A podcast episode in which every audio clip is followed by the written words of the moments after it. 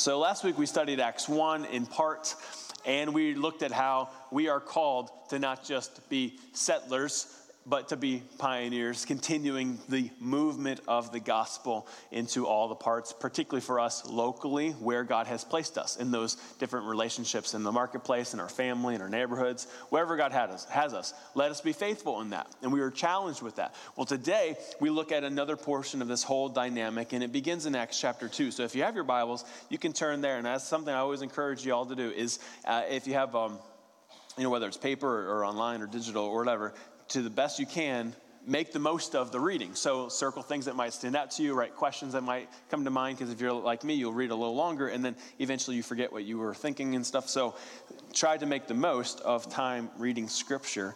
If that includes uh, coloring it and stuff, feel free to do so.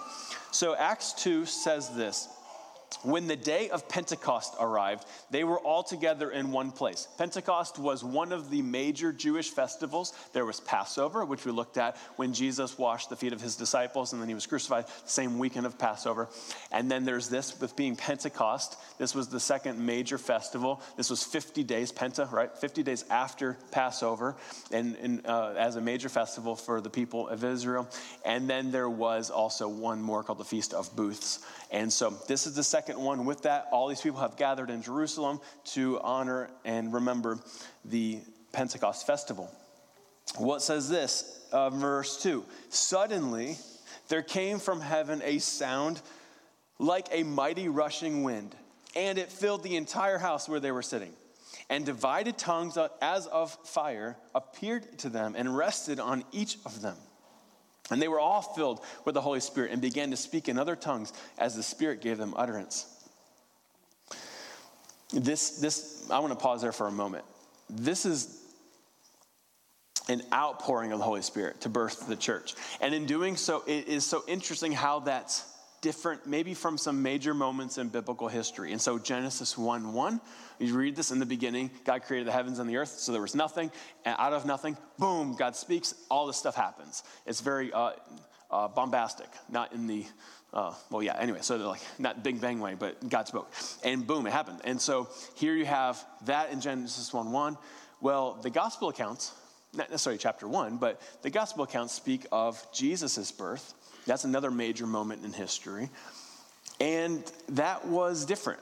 That carried the characteristics of, say, humility, uh, simplicity. He was born in a stable. He was born uh, kind of in Bethlehem. You know, like just all these different marks of, of um, uh, not the royalty that he actually is. And that comes later for him when he returns.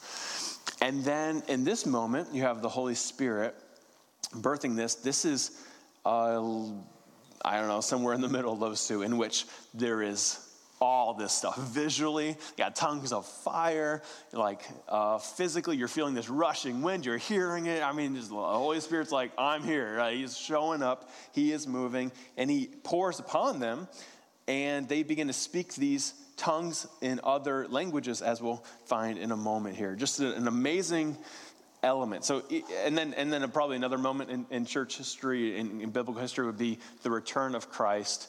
And with that, we just have all these different elements of who Christ is as it's portrayed in Revelation, and that's very strong and intense. So, I just think it's interesting seeing these different uh, moments in which God is revealing himself in a unique or powerful way. So, here we have that with Acts 2.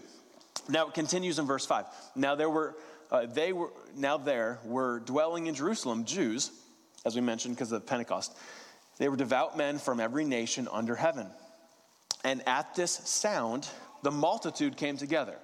So you can imagine, like, th- this wasn't, again, limited to just those who were in the room with um, uh, this really intimate experience. The, those on the outside, to some degree, they are seeing and hearing, and they're, they're hearing literally the other languages being spoken in a moment. We read about this, and and so others, the whole community, that like area is impacted by this. It says the multitude that came together and they were bewildered because each one was hearing them speak in his own language. And they were amazed and astonished, saying, Are not all these who are speaking Galileans? How is it that we hear, each of us in his own native language? Parthians and Medes and Elamites and residents of Mesopotamia, Judea, Cappadocia, Pontus and Asia, Phrygia and Pamphylia, Egypt and the parts of Libya belonging to Cyrene, and visitors from Rome, both Jews and proselytes, Cretans and Arabians. Right, 15 different groupings. We hear them telling in our own tongues the mighty works of God. We hear them telling in our own tongues the mighty works of God. I love that they are hearing of how God is working, who He is, what He's doing in their own tongue. God is using this in a unique moment of time in order to proclaim and expand His message. Verse 12 says, And they were all amazed and perplexed, saying to one another, What does this mean? But others mocking, right? There's always some mockers. here we have some mockers saying they are filled with new wine. So in this moment here, uh, this is the story. We'll, we'll transition it in a moment. But in this telling, there's this mighty movement and work, something incredibly unique. For those of us who are followers of Christ, you would have experienced not only this movement of the Lord in your own heart to respond to Him as a believer, but probably if you're like me throughout your Christian life, you'll have these mountain highs and lows. But in those highs, uh, maybe it's been a camp, maybe it's been a mission trip, maybe it's been a sermon or a worship service or a really powerful retreat. Sometimes it's in the mundane, quiet time and just that day, um, but not always. And so you can look through and you can track these different monumental movements of the Lord in your heart. Well, this, friends, was something really unique, something incredibly different that uh, for us, we tend to look at this uh, like as, as the church, we look at this as the birth of the church and what's happening. so, what happens? Well, Peter responds. He says he's standing, verse 14, but Peter, standing with the 11, so the other disciples, he lifted up his voice and he addressed them. All right, there's a few different portions to this sermon. Let's start with the first one. Men of Judea and all who dwell in Jerusalem, let this be known to you and give ear to my words. For these people are not drunk, as you suppose, since it's only the third hour of the day. It's 9 a.m., too early for that. Verse 16. But this is what was uttered through the prophet Joel. Again, we, we might not be familiar with Joel, but because he was a writer, he's in the Old Testament, you got to flip back about, I don't know, this many pages in my Bible. But if you, if the, the listeners at this moment, they would have been familiar with Joel to various degrees, knowing that he preached about the future return of Christ, or the future uh, Messiah and his work and all that was going to be happening. So, verse 17 is a quote from this. It begins, And in the last days it shall be, God declares, that I will pour out my spirit on all flesh, and your sons and your daughters shall prophesy, and your young men shall see visions, and your old men shall dream dreams. Even on my male servants and my female servants, right? No partiality between who it is that is receiving this. Uh, it says, In those days I will pour out my spirit, and they shall prophesy.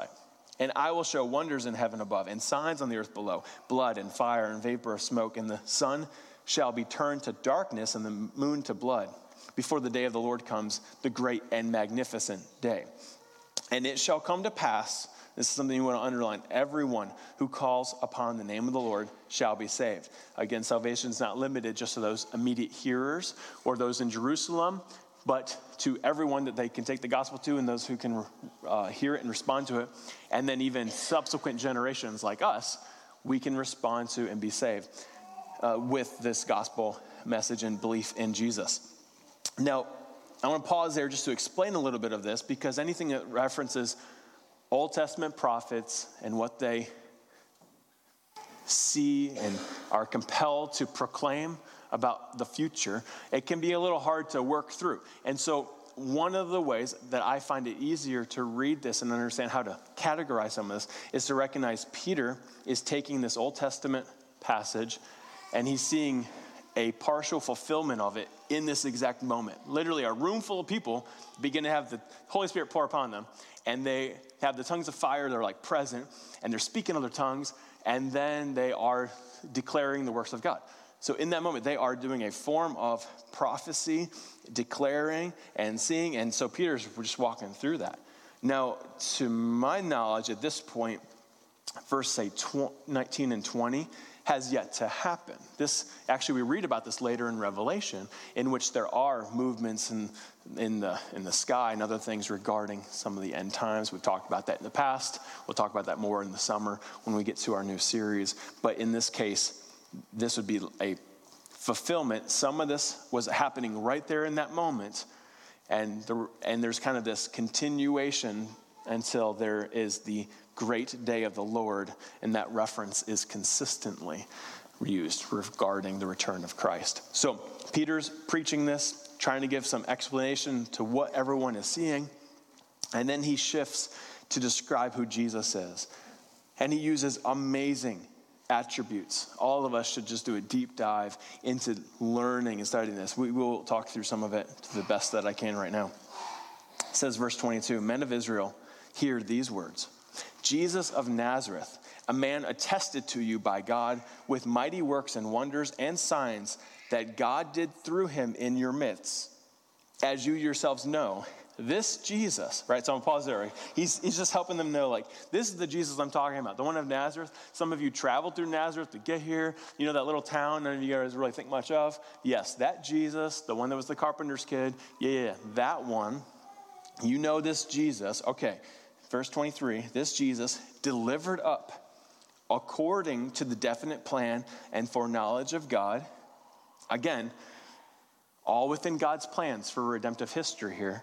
It didn't take God by surprise that Jesus was crucified. This was all part of the plan.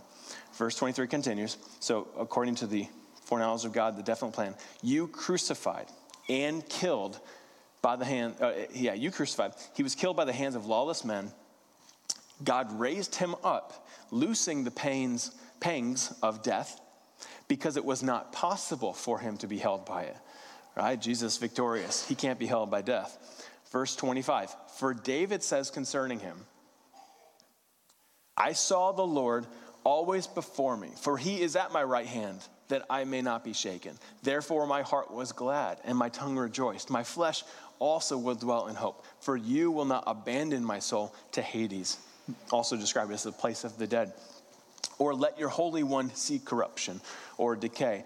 You have made known to me the paths of life, and you will make me full of gladness with your presence. Again, in this moment here, Peter does what a lot of the New Testament writers do, but they'll take these moments in the Old Testament and they will quote it. Sometimes they'll say how this is a fulfillment of a certain prophecy, or they'll say, uh, they'll just use it as backing. In this case, David wrote a psalm, Psalm 16. He included these words about his own experience of God being present with him. Well, for us now, 2,000 years later, 3,000 or so since the psalm was written, we're able to see how David was a picture of the future Jesus, which kind of works because most people see how Jesus is, he's in the line of David. He is the true ruler of Israel, not just David, who is an earthly one. And so you have Jesus here, who is fulfilling, in a greater sense, even what David wrote about his own experience.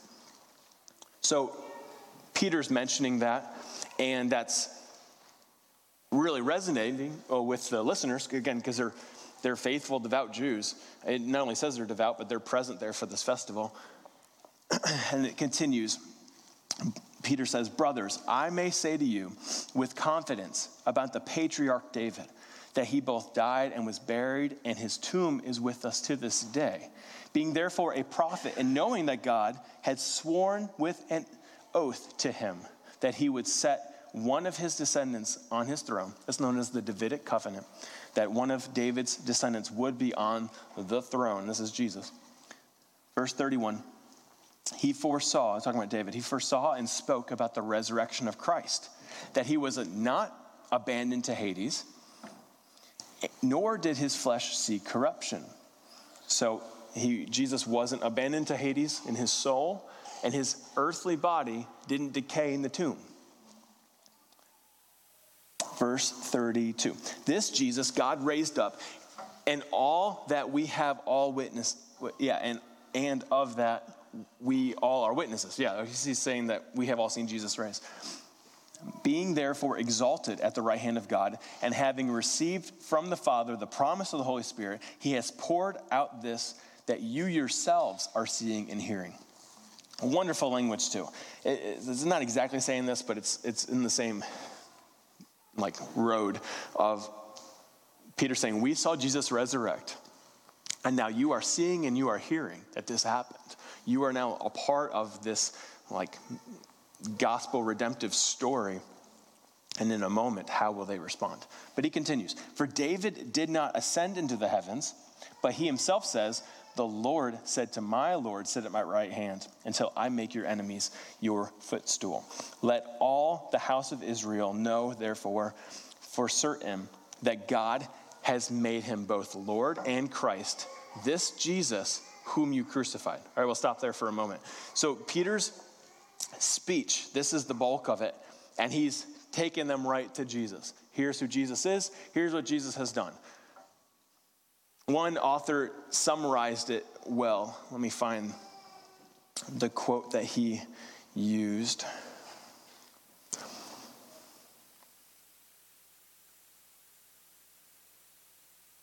Here it is. This passage, there's five elements that Peter emphasized. One is his death. One is his bodily resurrection. Oh, yeah, yeah, about Jesus' life and ministry. So we have Jesus' death.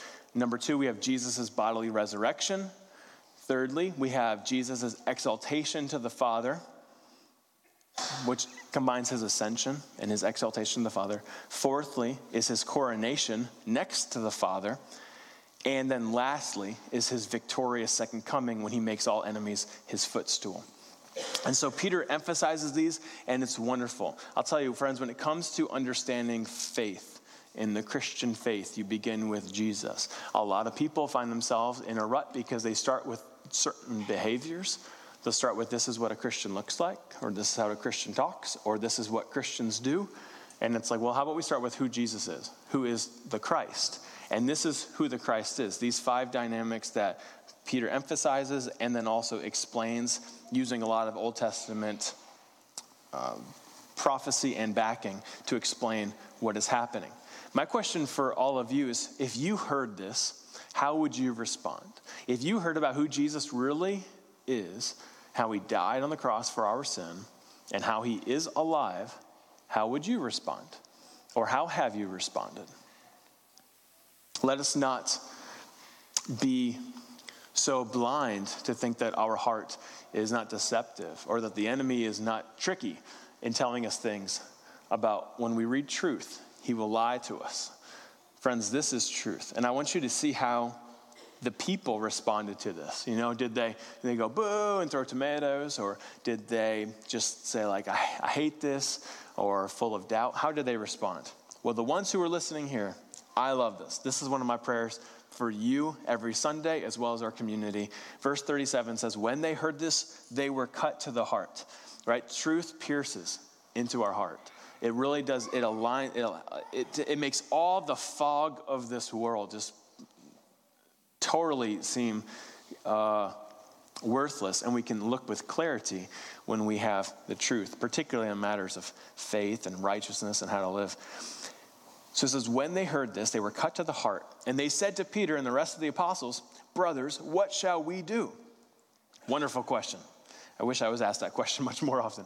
Verse 38 And Peter said to them, Repent and be baptized, every one of you, in the name of Jesus Christ for the forgiveness of your sins, and you will receive the gift of the Holy Spirit. For the promise is for you and for your children and for all who are far off. That would include us, right? Everyone, it continues, everyone whom the Lord our God calls to himself. Salvation is for all those who are uh, subsequent generations and those who are far off throughout the world. Verse 40, and with many other words, he bore witness and continued to exalt, uh, exhort them. So he's preaching to them. Who knows how long he's going all afternoon? It says, uh, lastly, he says, Save yourselves from this crooked generation. So, verse, last verse today. So those who received his word were baptized, and there were added that day about 3,000 souls. Over 3,000 people heard this message and they were moved. They were cut to the heart and they responded with faith and belief.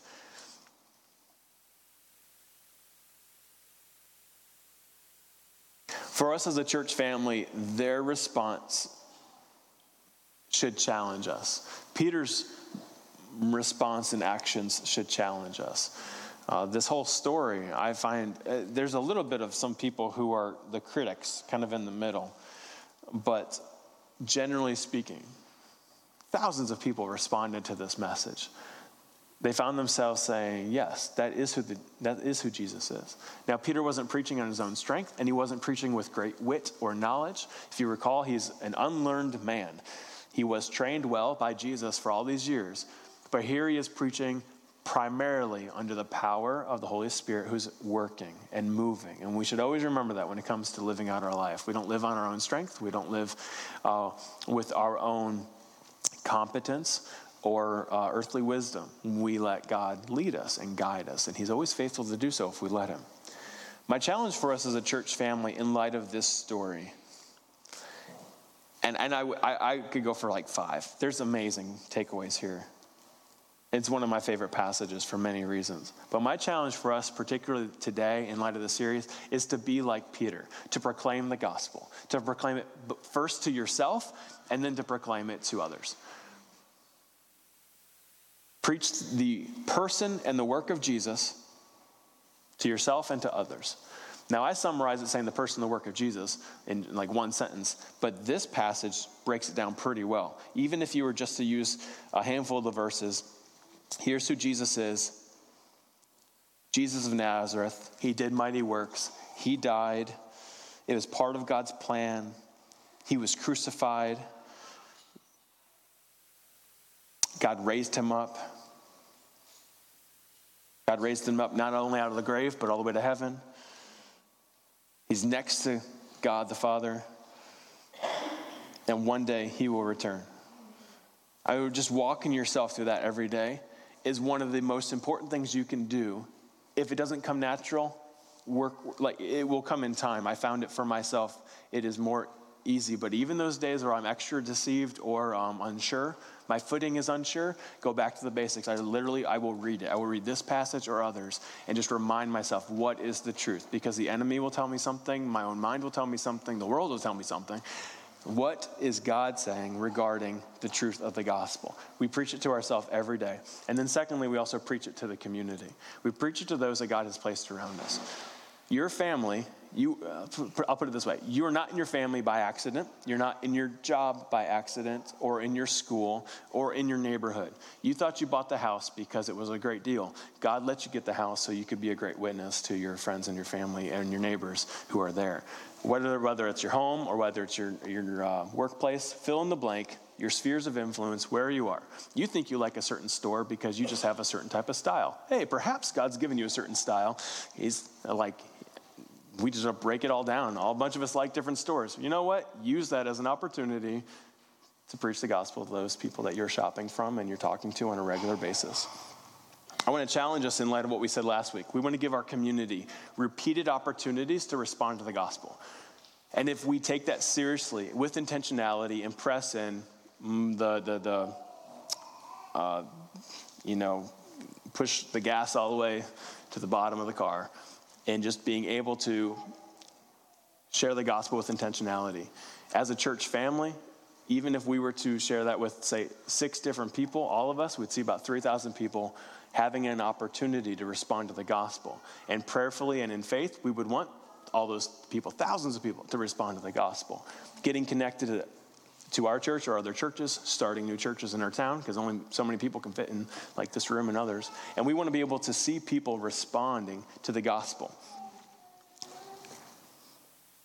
There are times in which God will use something like Peter's message and uh, preachers throughout the ages to be able to proclaim his gospel. But day in and day out, he uses you, living your life and speaking words of truth in love to those who are lost.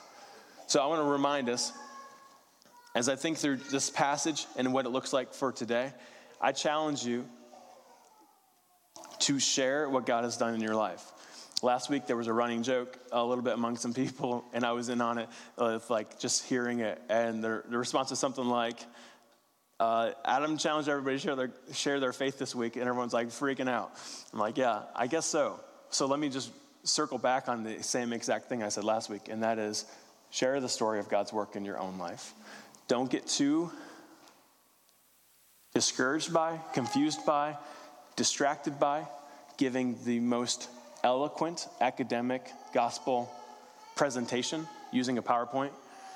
If, if you have that and you're familiar with that, use whatever means mean the most to you. But, friends, if Jesus has changed your life, then you can share that with people who haven't experienced that change. And if you back that, uh, those words up with your life, it carries a lot more significance. It would seem that one of the biggest reasons we struggle to share the gospel with those who are closest to us is because we tend to live kind of one way with the people closest to us versus strangers who don't know how we live. So we can preach to strangers all day. But the reality is, the people that God has given us a, a place in their life, it may be more difficult. So, in those moments, uh, two things for you. First of all, if you are living hypocritical, you can just admit that with them and still say, but I'm still saved by grace. And let me like re say what I've done. And I'm going to strive to live out that grace every day. And then secondly, let's be challenged by Philippians 1:27. It says, "Let your manner of life be worthy of the gospel of Christ, standing firm in one spirit with one mind, striving side by side for the faith of the gospel." We want to live out the faith well among those in our lives letting our life be lived out worthy of the message of the gospel. Now, again, that's a challenge for us who are having one foot in church world in which we look one way here and then we look totally different the moment we get in our cars. And so, the challenge, if that is you, I would say, get honest with the Lord, confess that sin, and ask Him to strengthen you in all areas of your life. I've had to do the same from when I was a student, uh, when I was much younger, to even now let me live out my faith consistently and faithfully. So, if you do, you will find it is, well, it may not be easier, but I do think you have greater opportunities to share your faith if you're faithful and consistent in your faith in all these different spheres of your life. And when you have those opportunities this week, start with the story of God's life in you. You can tell me how God has saved you from like a crazy car accident or from a ridiculous health medical situation or from something that you should not have been able to get through, something with your child that was incredibly scary. You can tell me all these different stories. You can tell me with great detail, you can tell me with great emotion. Well, if you can tell me about those moments of God's saving hand on an earthly sense, you can tell me also about how God saved you, how He saved your soul. The details of it, the stories of it, the doubts you worked through, the struggles you worked through, tell the story. That's all you need to do and get that started. As we said last week, too, uh, Maddie, you and the team can come up here. As we said last week, the, the challenge for us as a church family practically is to identify, prayerfully, identify six people that God has put in your life for you to share the gospel with and to do so on a regular basis, praying for them throughout the week, maybe one each day, maybe all every day, and sharing the gospel with them, beginning with what God's done in your life. I had the opportunity this week to share with somebody on my list and to begin to build that conversation, and it was awesome.